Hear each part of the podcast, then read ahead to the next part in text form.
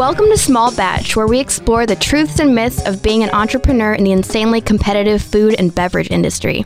I'm Lauren Rhodes, owner of Sweet and Sauer, aka the Kombucha Lady. I'm Paul Bonds, the owner of Bean Fruit Coffee Company, aka the Country Coffee Roaster. I'm Matthew McLaughlin, herder of cats and advisor to food and beverage companies. Ooh, You. Anybody got any cats that need herding? just a Yorkie poo. we regrettably have a cat that is 16 ish. And Years? yes, Um, speaking of cats, today we're talking about burnout. Okay. Trying to relate burning. yeah, what's with the cats? connection here?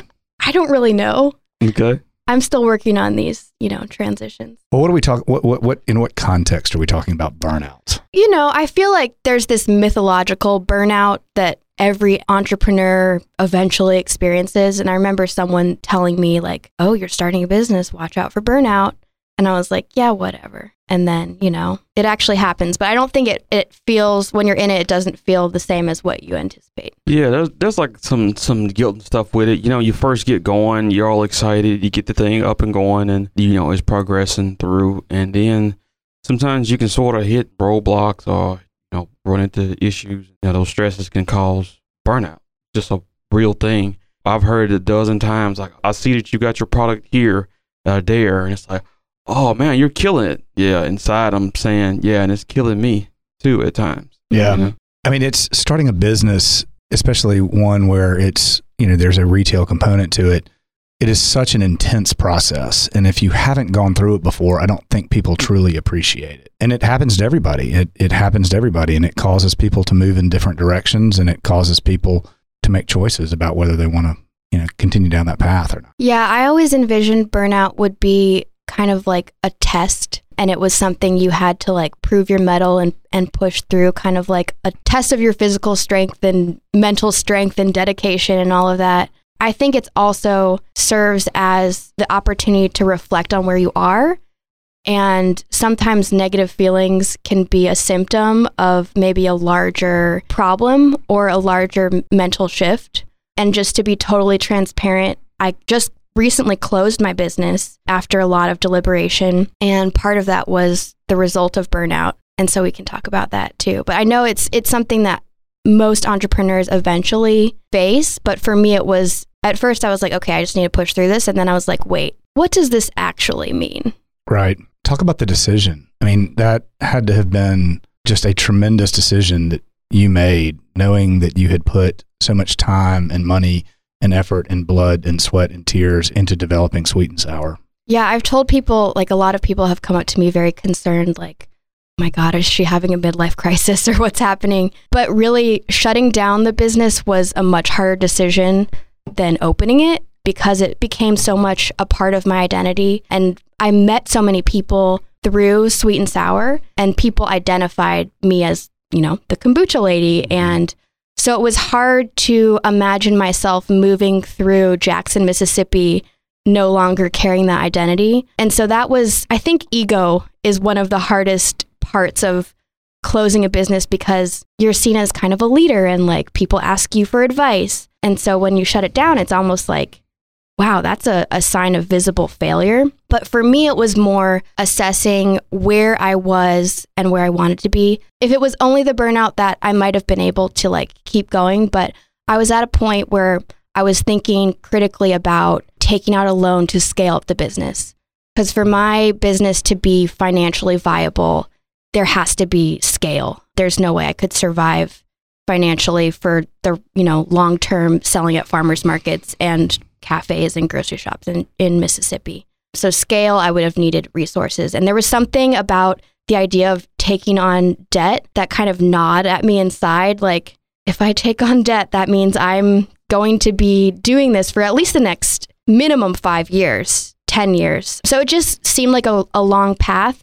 And that frightened me. And I kept postponing, like, even having a meeting to talk about a loan, which looking back, I think that was a sign that that little voice inside might be fear and it might be something you need to push through, but it might be something that's trying to make you reflect and say, is this best for me? Yeah, I think if you talk to most entrepreneurs, they've been in, in, in your zone in terms of like trying whether to continue on or whether to stop. It is. It's really hard because even like myself, you know, people don't necessarily know my name, but they'll be like that coffee man or something like that. And so a part of yourself is, you know, been established. You know, like you said, you met people, created relationships through it, and then all of a sudden, you know, you're not involved with it, and and, and it's tough. You know, it's it's a really tough, tough decision, and it's not just a, a really, it's not an easy thing. But you know, when you're sitting there and you're trying to debate, like, okay, do I want to do this the next 20 years? You have to sit there and like realistically, like contemplate, okay, is this is this what I want to do? And even like myself with my business. I know when i first got when i first started the business it was just myself and my wife. And as time has progressed you know you know we've got a home now. We've got not one but two children now. And so things change. Some some things environmentally change that can affect you know where do you want to be it's tough it's, it's really tough you know some people have described it like oh this is your baby it's I mean it's not a baby. I mean that's a I mean it just isn't. You know, it's a it's uh, a it, it's not your it's like your business, your baby. It's like no, it's not that. At the end of the day, you know, you can you gotta kind of have it in you, like to say I can walk away from this and you're not gonna die. You know, but a part of you, a part of your spirit, and a part of your profile is affected by making that decision. I mean, it's not a baby. I mean, that's, I mean, it just is. You can put it easily up for adoption, right? Well, there's and there's no playbook here, right? right? I mean, there's no there's no how-to manual one to either start a business or scale a business. I mean, there are best practices and there are people that have done it that you can rely on for advice, but it doesn't change the fact that when you are faced with a decision like this, the best you can do is rely on that sort of gut instinct and analyze all of the facts that are readily available to you at the time and make the best decision you possibly can at that point in time. Mm-hmm. And if you mm-hmm. do that, then I think that that it's a success. I think we we have in a in a sense demonized failure and and it's that's not fair. You know, I I think that some of the greatest failures in my life were situations where I came through and I learned more than I ever could have possibly learned had I succeeded or or attempted to learn something in a book. Mm-hmm. Yeah, and I think a lot of people were surprised because my business was on an upward trajectory. Like this was the, a year where I was actually making a profit. I mean, it was not a huge profit by any means, but I could see a future in which this business might succeed. For me, I think that was maybe a satisfying place to stop. I, I don't know if it would be have been easier or harder in some ways if I was like you know, down to zero dollars in the bank account and like was forced to close it for real. Um, this Sometimes was just even easier that way. Yeah, because it's not a, a, a, matter of choice. And I think that's why it took me a while to figure out that this was the right thing. I talked to family and friends and, you know, debated in my head a lot. And what I think finally made me realize that it might be the right decision is when envisioning my future without Sweet and Sauer, did I feel like I was relieving a burden from my shoulders or did I feel like a sense of deep loss and sadness. And it was obviously a mixture of both. But when I envisioned other goals that I had and things I wanted to do, and, you know, even financial goals and like saving money for having a family, it ended up feeling like this might be more of a burden, at least in the short term. So that helped me ultimately make the hard choice, I think. Most entrepreneurs I've talked to like are totally empathetic or sympathetic and they're like, I understand. And then most customers are, you know, very sad right. and think they need to like send me a, a I'm grieving for you card or something. You take that check though. you feel that sad and y'all want to send Lauren thousand dollar, two thousand dollar checks, you'll take it. Yeah, hey. yeah. Start a, start to make me feel better. GoFundMe, uh, GoFundMe, uh, uh, Sweet Sauer grievance fund. You know, any regrets or with making the decision? What what was the toughest thing with with the decision? I honestly feel like it was that that ego and feeling like I was losing connections that I had made that I really valued. Connections with farmers, connections with customers, and feeling like I was a leader in the community. Mm-hmm. that makes sense. And I feel like there's other ways to be a leader in the community, obviously, but being a, a small business owner, especially in Jackson, where it's really celebrated because we're a growing community. I think that was tough that identity change. when you're talking about Mississippi change and then talk about new fresh faces in terms of entrepreneurs, your face gets pulled into that. Yeah, and it's like I have new I have new goals now, but I'm starting at the bottom again. Right, you know, like right. I've worked for three years to build up something, and you know, to have my name at least marginally recognized.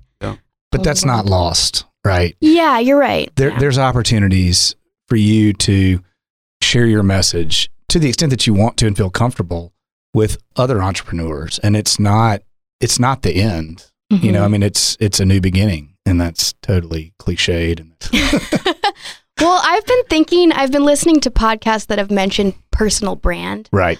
And I think just as, you know, when you're in a business and you're branding and you're thinking about changing an element of your business, but staying, keeping your brand or your message consistent, I think it's kind of the same in life. Like, I really do think there's a through line, our career choices and our personal choices that may not be obvious. Like, you know, I'm working in a literary home now. What connection does that have to being a small kombucha brewer? But I think there is, if you really examine what your, you know, your values are, you can see that Absolutely. consistently throughout your life. Yeah. Yeah, and that can translate no matter what the business is. I mean, you guys started doing, you know, you were doing fermented foods, but you know, you're kind, you're hardworking.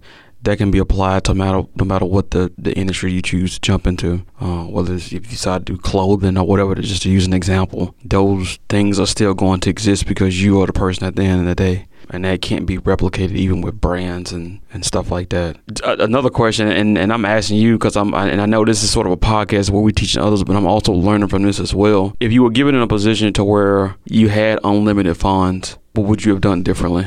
If you were like had a, a trust fund available of, of a half a million dollars to do something to do with, with Sweet and Sauer, what are like the first, let's say, one or two things you might have with your business? Oh, that's interesting. And that would have been a really good clarity question too, because I think I still would have chosen to end the business. But I think there were things that I could have done earlier on that might have either changed my mind or at least, you know, changed the trajectory. And I think one of those would have been having a partner in the business because I didn't. I I started, you know, out of my house and you know, it wasn't a lucrative enough business that my husband was going to jump on and we were going to be like husband wife fermenter team Sure. and I didn't have any friends that were interested in pursuing, you know, this business with me to the scale I was operating on.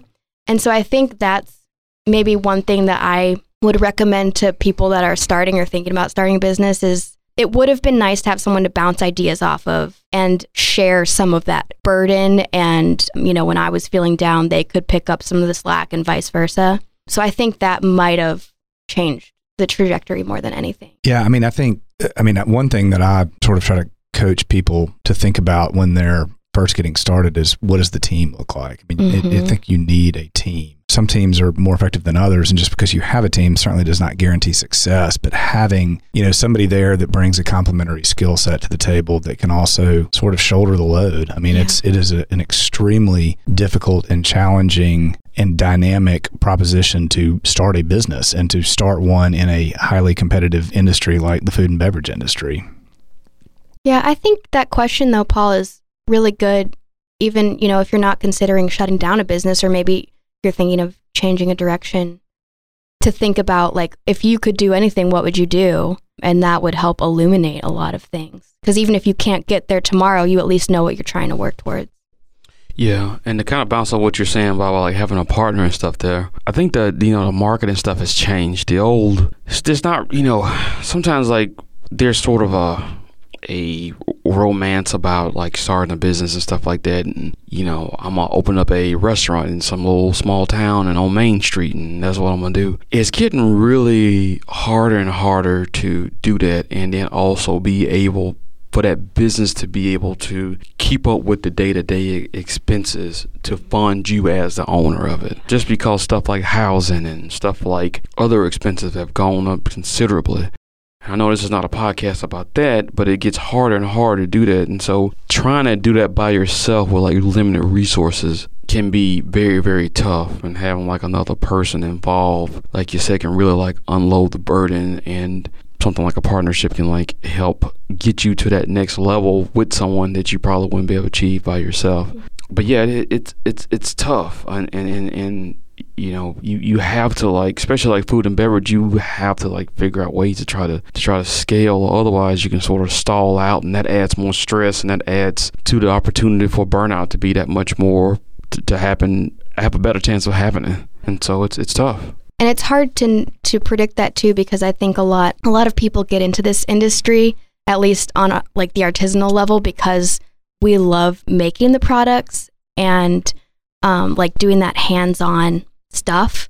And really like the more you grow your business the farther ideally you as the owner want to get from that because Sure. that's not your best use of time. That's kind of a catch 22 because then you kind of feel like you're losing out on that thing that you were most passionate about but it's really the only way that your business can succeed. So it's a you know dilemma to think through Yeah, it is. It, there's a there's a paradox. The maker becomes a manufacturer. I mean, that's that's how it works. I mean, it just does. And you know, your identity as being somebody that fell in love with the product or the good that's making it on a small scale and has the relationships, you know, like you mentioned with the local farmers and they're seeing a, a byproduct of their fruits and labors, pun intended, I suppose. It, it's amazing, but you know, you you need you need a significant amount of capital because the equipment is extremely expensive, and the only way really to make the margins work are to do it on a larger scale, which distances you even further from that sort of artisanal process.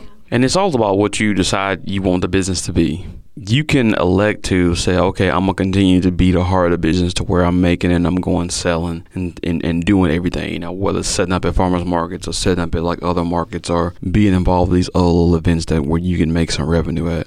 You can do that and that's fine. However, you hit like a I don't know, like a, a, a realistic wall to where you understand if you continue to operate your business like that, you won't be able to obtain some of these other goals that you might has a, have as a desire as a person. So if you decide, hey, I, this, I'm going to do this, I'm going to set up at the markets and sell and stuff every Saturday, make a little money. I'm just saying that's not generally going to be enough money to fit like your major needs, like buy a home, buy a vehicle, uh, buy stuff like health insurance, and to be able to raise a family off of, and all these other expenses that come along with it. You can make it, and like yeah, even like a good weekend where you make good, it's like if it's not frequent enough, it. The thing is, like when there's a good weekend, there's that much more, there's that much more work on you as well, and so you know, if you do that over and over and over and over and over again, you, you we, we we lead right back to the same topic to where you started like burnt out, like tired. And so, to, in order to get to a point to where you can still have life, have a life, and have some sanity, you have to figure out how to scale. And un, I don't want to say unfortunately, but the truth of the matter is, is like you have to make the decision where you were at to where like, okay, if I'm going to grow this thing to make it bigger, I got to buy equipment, and then that's that's that's a lot of money, you know you- you're sitting on the fence. Okay, do I really want to do this or do I not want to do this? Yeah, and I'm wondering from your guys' perspective, like I'm sure you faced burnout at some point, and what kept you going? How did you know you were supposed to keep going? Yeah, I mean, uh, there are a couple of instances where I just almost walked away from the practice of law for various reasons. Wow. Um, not in supportive environments, dealing with personalities that saw things one way, which is a very conservative way, didn't appreciate, you know, the thought of somebody doing something a little bit different. Very difficult situations for me professionally and very difficult situations for me personally because you can't separate the two. And so I felt like the only out was to just leave and Mm. quit. But in my mind, I saw sort of a vision of what I thought could be better, a better situation that still had me practicing law. And it was going to be a very difficult path, but one I felt like I wanted, you know, wanted to pursue. And So worth the short term pain. lots of pain uh, in the short term, not necessarily financial, but more sort of emotional Mhm. but pushing through and in, in that instance i did push through and uh, you know i wouldn't trade any of the experiences i had good or bad for where i am now which is you know i've i've got my own thing and Mhm. i'm not sure that i do it better than any other lawyer but i do it my way and i i do it in a way that i think my clients appreciate it doesn't matter what you do. I mean, you are going to you're going to hit a wall. You're going to you're going to get burned out, and you have to be very self-aware and understand, you know, what the bigger picture is and where where you want to be. I think myself when it came to like a couple of times when it happened with me about considering quitting quitting the business was it was more of a of a it, it, both of them were tied to like personal things if that um sort of makes sense. I remember when my wife and I we had our uh, oldest daughter and you know birth baby was came was fine was healthy and then a few hours later i literally got up left to go roast and make deliveries to customers God. and you know like getting the, like leaving the hospital getting in the truck walking away it was like man what am i doing and you know it's like you know you just think about it and so that's been one of the times where that happened with me. The the other times this happened is also related to that. It's when, you know, when we sat down and decided for me to go full time with the business, we sat down and said, okay, this is what our budget is, and this is what our income is is what we got coming in. Now, when I elected to make the decision, the job that I had salary wise was a lot more than what I was able to pay myself via the business. And then life happens and unexpected emergency room visits happen, and then those bills come in, and it's like, man, you know, I don't miss the job, but I miss the checks from the job at that time. And but you know you, you just kind of grit your teeth and bear it and continue to I continue to move on with it. Those are times where I like really consider like, man, what am I doing? Um, you know, there's no there's no day off. You're on it. You know, there's no um, you know, I, I get like uh, some bonus or something. It just, it just doesn't happen. And so those were the couple times for me personally. And I, and I hope I didn't go TMI with this, but it was like those were two real moments where I was like, man, what the heck am I doing? Why am I working for somebody else? Why am I working for myself? But then like the allure of it, is like I really enjoy what I do. I really enjoy what I do. I really enjoy like tasting coffees. I really enjoy sharing the product with people. I enjoy learning about it more and more and more. But then there's like this other side of it. It's like you get hit with like these realities, and sometimes it's family. With me, it's been family, and it's been bills, like unexpected expenses that just come out of the blue. And I think that emotional part can sometimes be harder than mm-hmm. the financial because at least if you believe in your business, then you can push. You have the optimism to push through. It's like when it's those dark times when you're like, uh, I'm in emotional duress. Right. That it's hard to have that optimism. Yeah. Yeah. I think too what I've I've realized is like there's no shame. And we were talking about this before too, that like so many entrepreneurs have failed businesses. Yep. And I think I had this diluted sense when I was going in. I was like, I will be the one out of 10 that succeeds. And there's something refreshing about accepting the fact that not every business has to succeed and it's not the end of being of having entrepreneurial endeavors. I think there's different seasons for different things. And I think there's a mythology that's like holds the entrepreneur up above all others. But it's like we can't all be entrepreneurs all of the time, you know? Yeah, and I'm probably gonna slightly disagree with you on that sense in that I feel like you did succeed. And and the reason I say this is like well, there's began, different def I honest different definitions of de- success. What yeah. I what I'd say with you is like you did you succeeded. You started from nothing out of your kitchen. You grew it. You went to a space. You grown. You grew it. You got your stuff into like markets. You reached people. You taught a lot of people. You shared information with people. Um, you affected people's lives, and you began by saying, Hey, I did grow it, and this year I was actually profitable. You just decided to say, Hey, the trajectory where this thing could be, I don't know if I necessarily want to be there. Mm-hmm. And so you knew when to, hey, the train is going, but I'm getting off the train. And that's not necessarily like a lack of success. You just decided to make the decision. Yeah. There's no losing. There's only learning. Mm-hmm. I'm just full of cliches tonight. but, but you, I think that like right now, you, you, know, there's some, there's you know, some maybe a little bit of trepidation about it. But I don't. If you'd have grown the business like 20 times over, and then all of a sudden Lauren's not happy with it, is that success too? Right. Yeah. I mean, and that's that can be in any job, mm-hmm. really. It seems like you started this thing with a smile and you ended it with a smile, and that's that's success. I'm speechless, and that that doesn't that doesn't happen very often. well, I guess that's where we should wrap up on a little high note. So, um, thanks so much for listening to our show, Small Batch, and we will be back with another episode. Thanks for listening.